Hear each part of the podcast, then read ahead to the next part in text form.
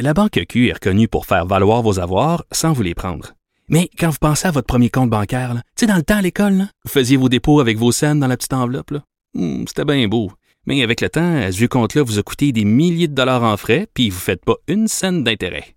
Avec la Banque Q, vous obtenez des intérêts élevés et aucun frais sur vos services bancaires courants. Autrement dit, ça fait pas mal plus de scènes dans votre enveloppe, ça. Banque Q. Faites valoir vos avoirs. Visitez banqueq.ca pour en savoir plus. Cube Radio.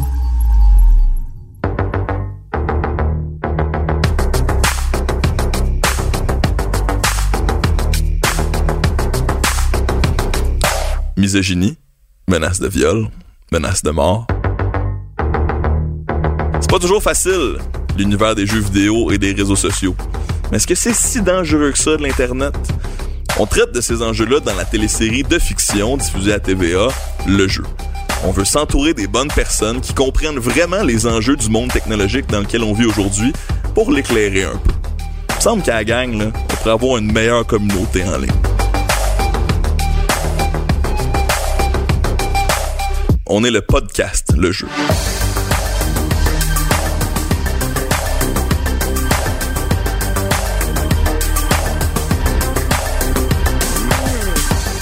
Bonjour, mon nom est Fred Bastien et moi quand j'ai commencé à aller sur Facebook, on était en 2007. J'avais 19 ans à l'époque, donc j'étais relativement vieux. À l'âge de Lily, dans la série Le Jeu, qui est à TVA, qu'on va analyser aujourd'hui, euh, j'étais sur MSN Messenger. Donc, il y avait déjà une espèce de réseau social qui commençait à se tisser, mais c'était certainement moins répandu et permanent que Facebook aujourd'hui.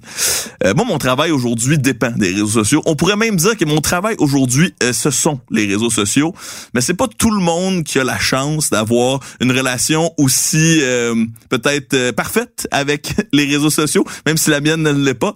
Et, euh, et, et aujourd'hui, on s'entoure de bonnes personnes pour réfléchir à ce sujet-là, autres avec l'avocat criminaliste Alexandre Bien-Aimé et l'auteur du livre On vous voit, comment déjouer les malveillants sur Internet, Anne-Sophie Letellier. Merci d'être là. Alors, avant qu'on se pose la question, qui sont les malveillants, euh, on, on va résumer l'épisode ensemble parce que vous avez regardé la série, vous avez écouté les, vous avez regardé les quatre premiers épisodes.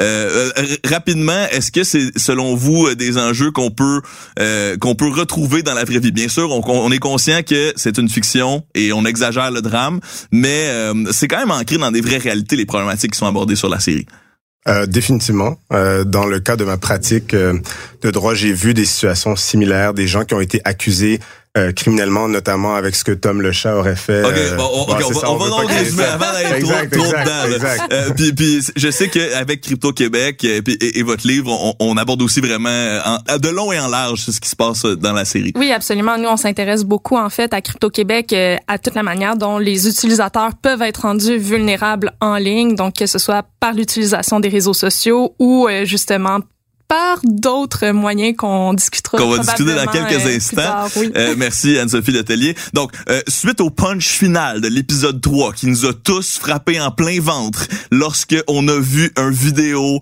de notre notre belle Laurence Leboeuf avec son ex et que cette vidéo a été lancée sur le Facebook de son chum actuel, notre Éric Bruno National. J'utilise les noms des comédiens, mais bien sûr, euh, on parle de Marianne et de son beau chum Julien.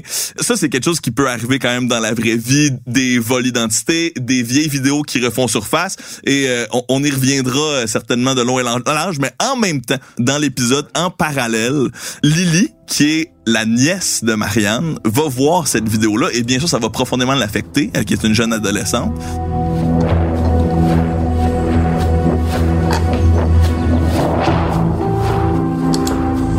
Remarque ici la pureté du grain de peau.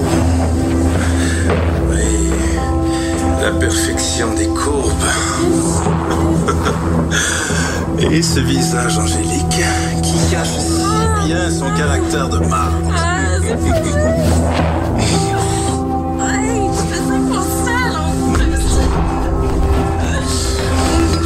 matin, choupinette. Mais voyons. Qu'est-ce qui se passe?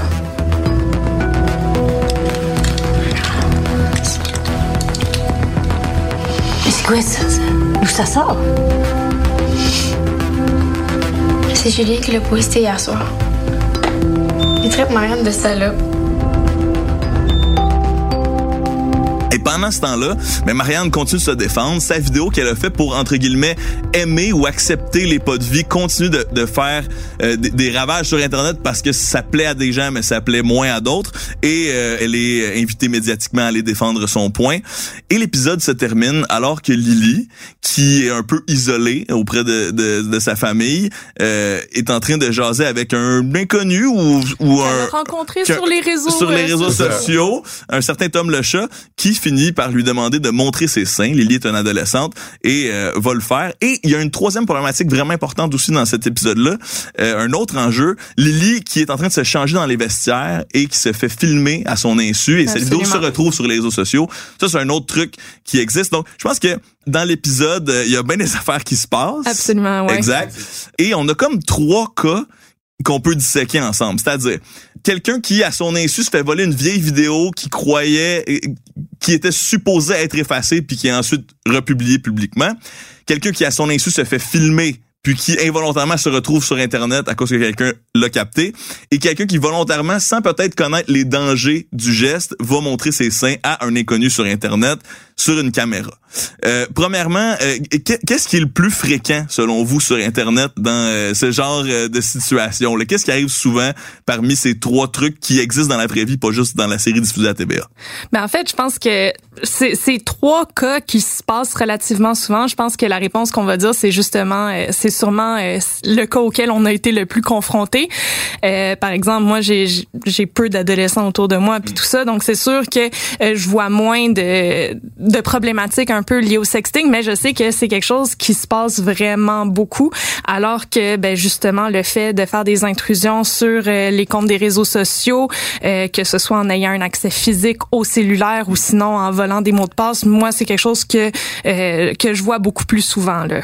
Et je dois même dire, c'est, c'est, particulier à quel point des fois euh, nos emplois nous mènent proche de nos vies personnelles parce que Absolument. récemment, j'ai, j'ai deux amis qui ont vécu quelque chose de similaire avec un potentiel vol de mots de passe ou un potentiel espionnage de réseau Mhm. social, ce qui donne froid dans le dos vraiment. Absolument, euh, sûr. Alexandre, euh, tu as été conseiller sur la série. T'es Oui. t'es donc une référence euh, légale pour être sûr que Exact. les auteurs ne sont pas trop loin de la réalité. C'était pas la Exact. première fois que tu le faisais pour euh, le jeu, Non. tu l'as fait aussi dans le passé Oui, pour exact. euh, une autre série diffusée à TVA. Oui, c'est ça. Euh, euh, qu'est- Qu'est-ce que tu vois dans la pratique criminelle là, euh, qui qui, euh, qui qui est compatible un peu avec les, les trois problèmes de l'épisode d'aujourd'hui?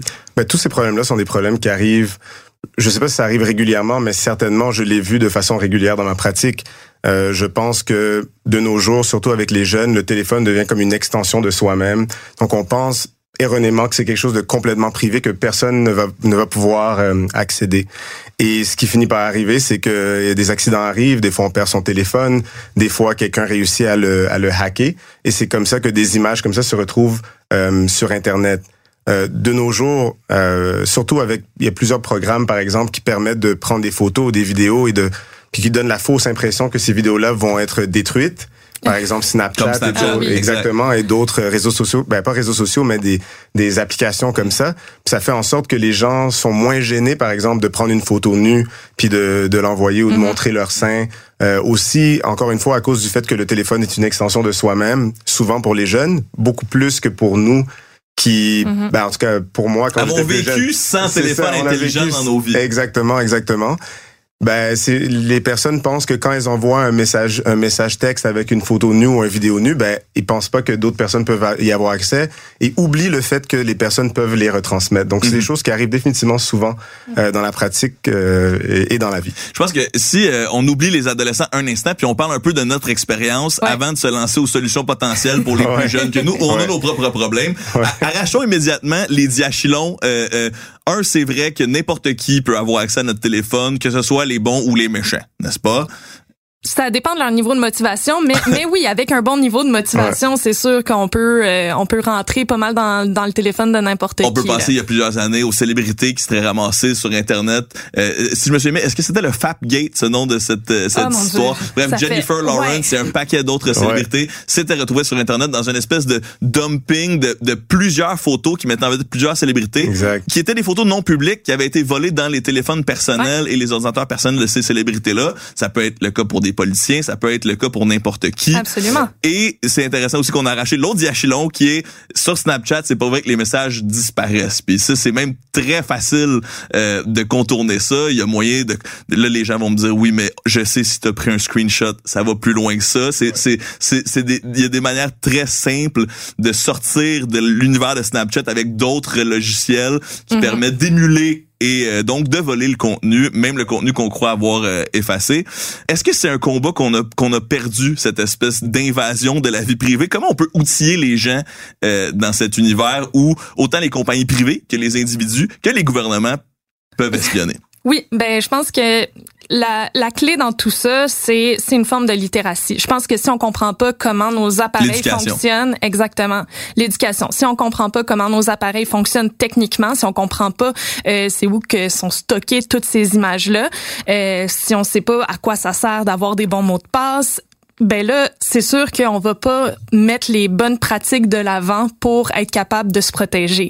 Quelque chose de super simple qui aurait pu euh, éviter beaucoup de tracas euh, dans le cas À qui- Marianne? Euh, à Marianne et à son chum également. Ouais. Euh, ce serait que le compte Facebook ait été protégé par un double facteur d'authentification. Voilà. C'est-à-dire qu'un mot de passe n'aurait pas été suffisant pour rentrer dans le compte Facebook. Voilà. Le- il aurait pu avoir le bon mot de passe, mais il aurait fallu soit une clé USB, soit un téléphone cellulaire, soit n'importe quoi d'autre qui techniquement aurait été sur Julien. Exact. Donc, eh, ça Donc- aurait pas donc, pu se passer. Dans le cas présent, si Julien avait deux facteurs d'authentification, Ça euh, se serait pas passé. On ben, aurait la vidéo aurait été volée par le hacker et probablement publiée autrement, Ailleurs. mais pas sur son propre compte. Après ça, on peut rentrer sur les pratiques de sécurité de Marianne. oui, oui, exact, exact. Mais non, mais finissons-en avec les, les deux facteurs parce que moi, je pense à ma blonde Ouais. qui me dit, ah, mais c'est fatigant, là, quand faut que je me connecte, je dois, je dois toujours avoir mon sel. Moi, je lui dis toujours, le jour où tu te feras pas pirater, tu vas être contente, mais tu t'en rendras jamais compte nécessairement. Exactement. Puis il y a des, oui, le sel des fois ça peut être gossant. Moi personnellement, euh, je suis une grande fan des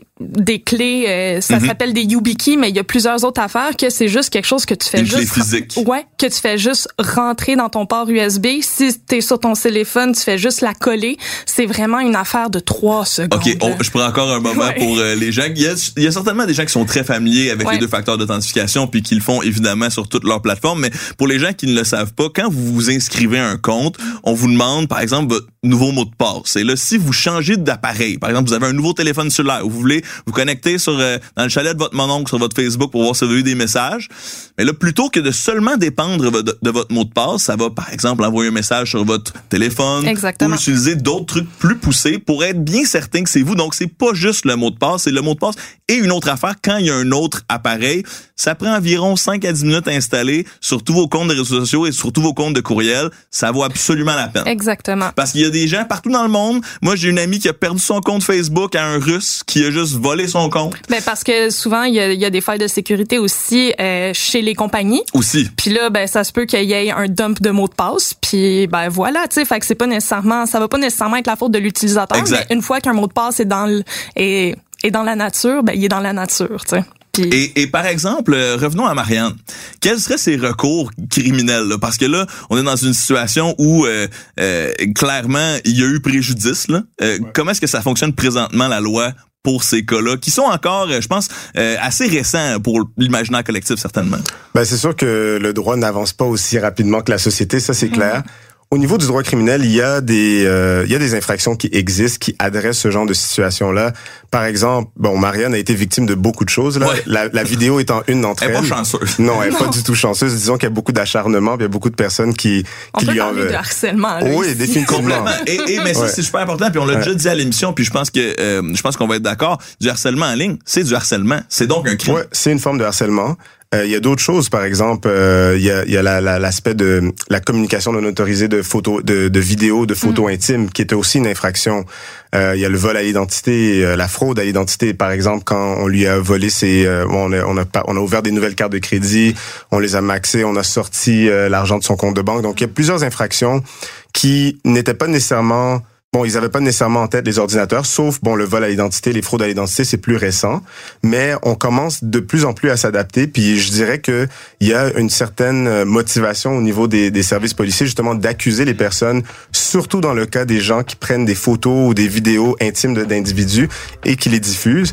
Puis la raison pour ça, c'est que dans les dernières années, évidemment, il y a eu plusieurs situations connues qui ont marqué, qui ont frappé l'imaginaire. Par exemple, euh, la, la jeune fille, j'oublie son nom, mais la jeune fille qui s'est, euh, qui a envoyé un message de suicide sur Mhm. Facebook, euh, Ouais. sur euh, YouTube, parce que euh, bon, elle avait été victime d'une d'une certaine forme de sextorsion. Donc tout ça fait en sorte qu'il y a beaucoup de motivation.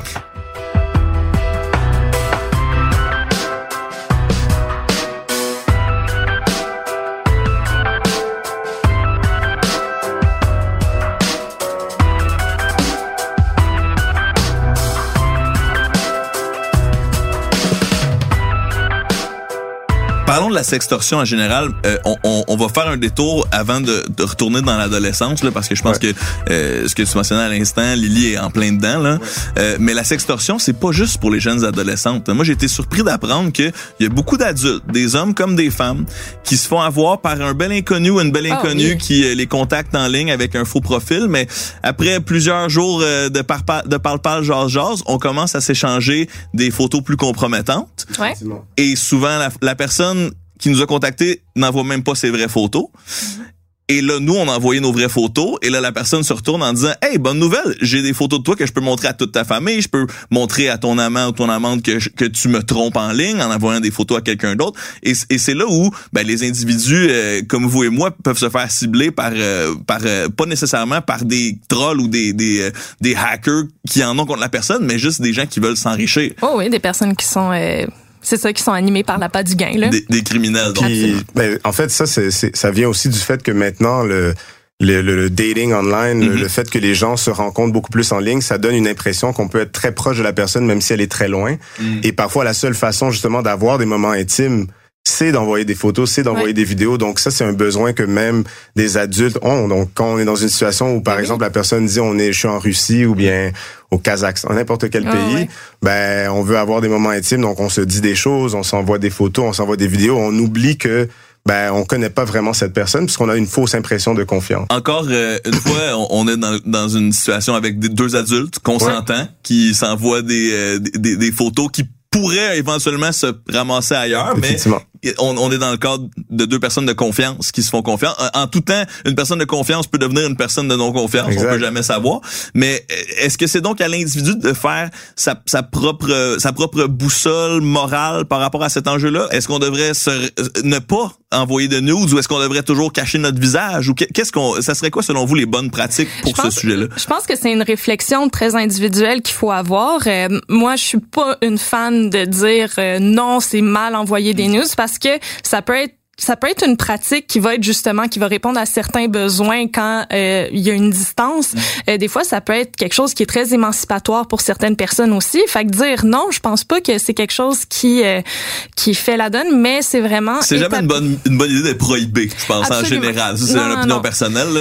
mais mais, mais donc a- guider un peu le Guider, je pense que c'est revoir un peu la confiance qu'on a envers nos plateformes et envers les personnes avec qui on interagit. Puis après ça, ben c'est essayer de nous se aussi là-dedans. Dans l'optique que euh, bon ben à Crypto Québec, ça nous est arrivé de donner des, des crypto parties qui étaient axés justement sur le sur le sexting. Puis c'est quelque chose qui se passe aussi en général. On va devoir contextualiser rapidement. Oui. Qui est Crypto Québec? Qu'est-ce qu'un Québec. Crypto Party? Et C'est-tu, c'est-tu des échangistes qui s'envoient des sextos secrets, je, me, je me posais justement la question. Crypto Québec, c'est euh, l'organisme à but non lucratif. Euh, Justement, on a écrit Qui a le publié livre, le livre. qui a publié le livre. On voit, puis nous on fait beaucoup de vulgarisation et d'éducation populaire autour des enjeux qui sont liés à la sécurité numérique. Euh, puis là. Et ben, un, un Crypto Party, c'est quoi? c'est euh, une rencontre euh, avec différentes personnes autour d'enjeux liés à la sécurité numérique. Fait que souvent, on va apprendre aux gens à se servir d'outils pour mieux protéger leur vie privée en ligne. Donc, il existe des outils pour me permettre d'envoyer des photos consensuelles, consensuelles et consentantes. Puis là-dedans, il y a, il y, a des- il y a des outils qu'on peut utiliser qui vont être meilleurs que d'autres. Euh, il y a des moyens de les stocker aussi. Puis ça, c'est que c'est c'est une discussion qu'on peut avoir avec l'autre personne aussi, dire comme, hey, j'aimerais ça que si je t'envoie quelque chose, ben que ce soit stocké dans un fichier qui est chiffré comme ça. Si jamais tu te fais voler ton cellulaire, ben mes photos vont pas être compromises. Mhm, exact. De pas de Ce pas avoir arrive. peur d'avoir ces discussions là. Puis ben si on fait pas 100% confiance à la personne, ben une solution qui est quand même simple, tu sais, t'as dit euh, se cacher le visage, ben justement d'envoyer des photos peut-être, mais qui peuvent qui, qui permettent d'avoir un plausible deniability. Exact. Qui ne serait euh, pas gênante publiquement. ben que tu vois ça en ligne puis quelqu'un fait comme c'est pas nécessairement elle. Genre Mhm. t'es capable de dire ben non c'est pas moi. Donc, on fait attention au tatou. Euh, On fait attention tatou, peut-être checker les angles, je sais pas, mais justement euh, être créatif. Puis, puis- et donc euh, dans les crypto parties, euh, euh, vous donnez des conseils pour les gens qui sont peut-être en train de nous écouter, qui ne sont peut-être pas près de Crypto Québec, qui voudraient avoir des bonnes références. Absolument. Quelles seraient les bonnes références à, à ce niveau-là pour le sexting et autre chose? Ben pour le sexting, c'est vraiment genre les, les outils changent un peu tout le temps, mais c'est sûr que Snapchat c'est pas une bonne euh, solution. Euh, Il y a des applications de messagerie texte qui sont plus sécuritaires de- Exact. que d'autres, qui euh, qui notifient un peu euh, quand on va euh, faire des screenshots et tout ça. Donc il y a différentes précautions qu'on peut prendre. J'imagine que dans votre livre, on aborde des Absolument. pistes de réflexion là-dessus. Donc, il y a- il y a certainement une, une dimension à l'explorer là. Maintenant, Ouais. parlons un, un peu de l'adolescence et de Lily, parce que là, Oui. les enjeux changent complètement. On ne parle pas de deux adultes, on ne parle pas de deux adultes, on parle c'est de Ouais. parler de, de consentement à ce niveau-là. Je pense que je. Je pense que je suis en train de tomber en amour avec toi. Mais bon. Je sais que c'est pas pareil pour toi, là. Mais non. Mais je, je veux dire oui. Ben non, mais c'est correct hein, si tu rencontres un autre gars. Non. Il y a juste toi.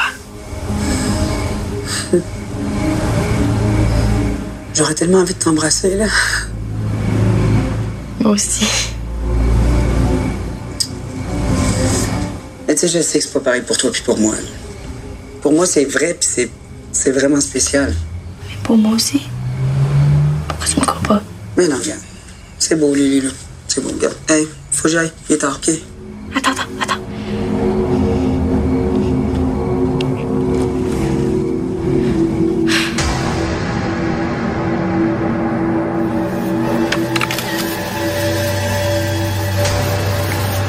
t'es trop belle.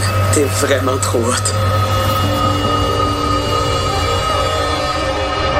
Et je pense que c'est important de savoir que c'est un crime, ce que Tom Le Chat fait, puis c'est un crime qui peut le suivre, même si il est mineur, n'est-ce pas? Effectivement. En fait, je sais même pas si Tom le chat est mineur, mais Non, on le sait pas encore. On le sait pas encore. On le sait pas encore. En tout cas pour moi. Mais euh, dans tous les cas, oui, effectivement, c'est illégal, même si quelqu'un est, est mineur de de de posséder, euh, en fait, de, de diffuser ou bien de produire de la, la pornographie juvénile, c'est-à-dire des, des photos intimes de personnes mineures. Est-ce que Lily, dans le vestiaire, c'est de la pornographie juvénile?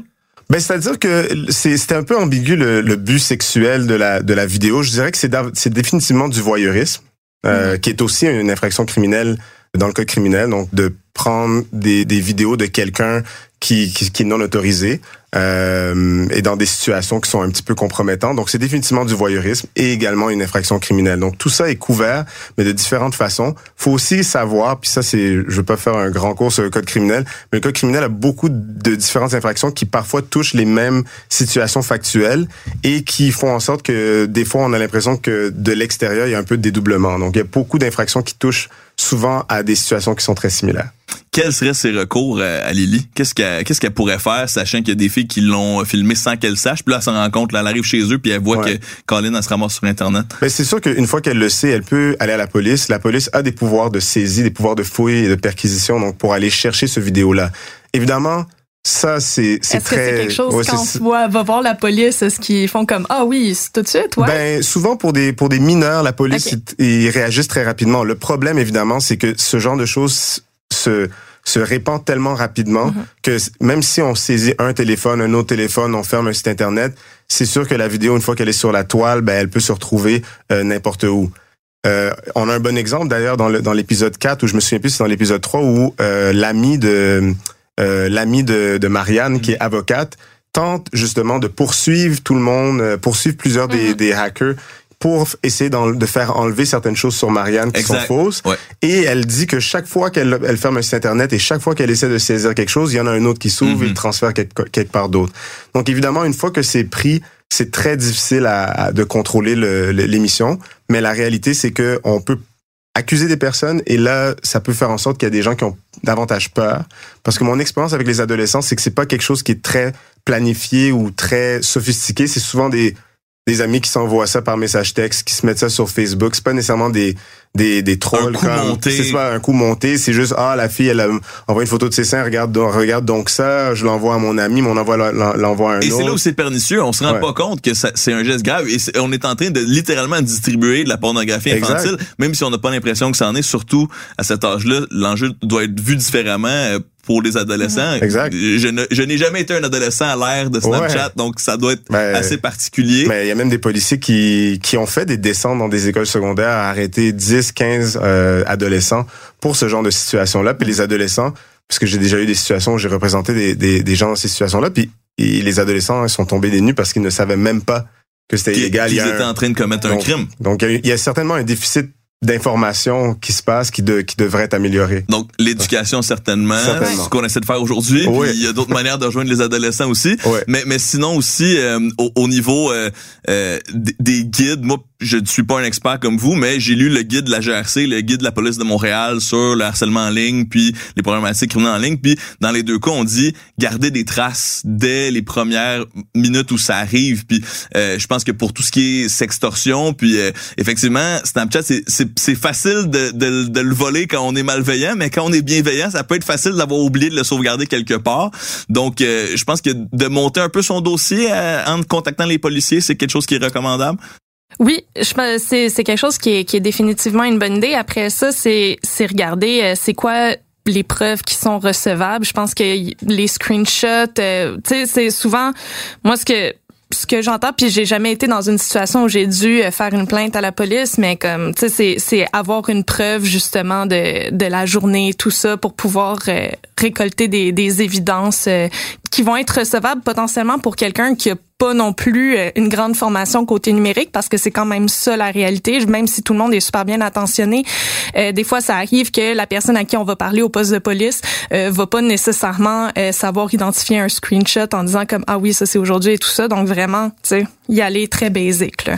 Mais c'est sûr qu'il y a un réflexe chez les personnes qui sont victimes de cette situation de vouloir oublier le problème, donc essayer d'effacer le plus de traces possible. Donc, ah là, toutes les tous les messages de sextorsion, ça, ça crée un traumatisme, donc ils veulent l'effacer et tout ça. C'est sûr et certain qu'il faut combattre ce réflexe-là, de garder des traces. C'est sûr que les policiers ne sont pas tous créés de façon égale. Donc, ils ne connaissent pas nécessairement tous la technologie aussi bien l'un que l'autre. Puis il y a aussi quelque chose d'institutionnel aussi. C'est des formations à aller chercher. C'est pas, c'est pas nécessairement les individus qui sont à Mais je dirais aussi que les policiers, je veux dire, ils commencent quand même leur carrière jeune et de plus en plus d'entre eux ont grandi avec les réseaux sociaux, ont grandi avec l'informatique et même s'ils ne savent pas euh, tous les détails du hacking, sont au courant, par exemple, des screenshots, des choses comme ça. Moi, je trouve que de plus en plus, quand on parle à des policiers, euh, surtout ceux qui sont plus jeunes, ont de plus en plus de connaissances en la matière et sont capables justement de s'orienter.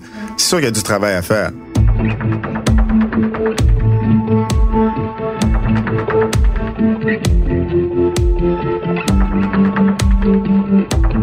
Avant qu'on se fasse une espèce de petite boîte à outils pour terminer, pour pour partir à la maison puis se rappeler de ça. Juste savoir, euh, là présentement dans la série, on a un policier qui est impliqué là, qui qui, qui, fait l'enquête. Dans la vraie vie, qu'est-ce qu'il ferait ce policier-là? À quoi à quoi ressemblerait sa, sa journée? Euh, Comment de quoi ça comment ça se passe de l'autre côté là, au, niveau de la loi? Ouais, bon alors Évidemment, je, je, travaille pas avec les policiers. Je travaille avec les policiers seulement. En fait, je suis contre les policiers à plusieurs égards parce que je suis avocat de la défense. Mais ce que j'en sais, d'après ce que je, je vois, c'est que évidemment ils ont pas seulement un dossier. Donc hmm. euh, le dossier de Marianne serait un parmi tant d'autres.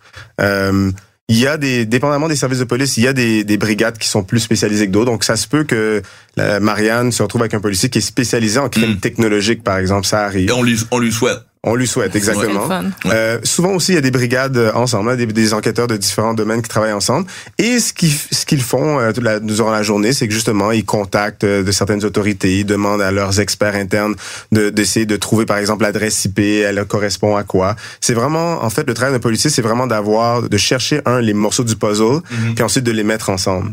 Et ce qu'on voit dans l'émission, c'est le policier appeler Marianne pour dire, on vient de trouver que c'est un, un, un gars qui a 14 ans, qui a fait le, le vandalisme. On a trouvé qu'il y a quelqu'un au Texas, c'est lui qui a fait le qui a fait la fraude. Et tout ça, il met les, les, les morceaux ensemble. Il fait des hypothèses aussi. Par exemple, quand il dit euh, je pense que tel et tel crime sont reliés, mais celui-là, je pense pas qu'il est relié. Ça, c'est des hypothèses qu'ils font. Donc c'est ça, les, les policiers. Donc, en le fait, plus d'informations on peut Exact. leur amener dans cette situation-là, mieux ça va être euh, oui, puis eux. après ça, les policiers font le ménage. Exact. Bon, Exact. petite trousse, là, je m'adresse Ah un, peu à toi, Anne-Sophie. Bon, adulte comme adolescent, on fait attention à ce qu'on met en On ligne. fait attention. C'est un lieu public. Oui. Euh, Euh, les doubles facteurs d'authentification. sur tous les avoir réseaux des- sociaux, les courriels. des- avoir aussi des mots de passe différents parce que là, moi, si euh, j'avais eu accès au téléphone de Marianne puis que j'avais été un petit peu euh, malfaisante, ben si j'avais eu un de ces mots de passe, ben j'aurais testé Peut-être que ce- c'est la même, le même mot de J'aurais passe testé partout. ce mot de passe Donc, on change les mots de passe. Ouais, Ah, ben en avoir des différents. Pour le téléphone cellulaire, ça c'est quelque chose qu'on n'a pas dit pour Marianne. Moi, j'ai prêté attention à ça là, puis elle mettait jamais de code quand elle l'ouvrait. J'imagine Oh que c'était là des là, trucs. fait que- ben oui. Hein, mais c'est quand même. Ça euh, prend un code. Ça prend un code, le verrouiller. Puis pas euh, 1 1 1 1. Ça veut dire qu'il faudrait que je change mon code. C'est ça que avec j'apprends? l'empreinte digitale, tout dépendant. Donc, comme ça, puis avec le disque dur, ultimement, euh, qui va être chiffré. Euh, ça, c'est c'est une manipulation qui est super simple, mais ça fait qu'elle se serait fait voler son cellulaire. La personne n'aurait pas été capable potentiellement de le déverrouiller. Euh, quand il aurait été mis hors tension parce qu'il aurait manqué de batterie, ben là, tout simplement, tout le disque dur aurait été illisible, puis on se, il y aurait eu une très mauvaise intrigue. Et, oui, effectivement, pour éviter la sextorsion, on envoie seulement des trucs qu'on se dit que peut-être qu'un jour ça pourrait voir le jour On peut vivre sur avec internet. les Ouais, on peut On vivre avec les conséquences, les donc conséquences. peut-être de ne pas en envoyer ou de cacher ce qu'on envoie ou de réfléchir autrement Ou d'être à l'aise comment on avec ça. Ou, d'être- oui, oui, Ou d'être ou à l'aise avec ou, ça. ou d'être une porn star. Voilà. Ouais, mais pas si vous êtes mineur. Non, exact, exact. Je pense que légalement, on est blindé. En tout cas, Ouais, ouais. je l'espère. Merci énormément d'avoir été là. Et là, on a hâte de savoir ce qui se passe Ah dans oui. le prochain épisode. Moi, je vous le dis tout de suite, je l'ai vu et, euh, et ça brasse pas mal. Alors, merci infiniment d'avoir été là. Alexandre Bien-Aimé, avocat criminaliste, qui a un peu appuyé la série, s'assurer que ça a du bon sens, ce qu'on raconte du côté euh, légal. Et Anne-Sophie Letellier, ici, euh, euh, co-autrice. Co co- ouais, co-autrice. co-autrice, ben, parce que c'est- c'est Crypto-Québec. Oui, euh, c'est ça. On a été euh, cinq sur le projet. Là. voilà. Mais, euh, mais, mais grand auteur de, de Anne-Sophie Letellier, de On vous voit, euh, les malveillants sur Internet. C'est qui les malveillants finalement? Ah, c'est tout le monde. C'est tout le monde, hein?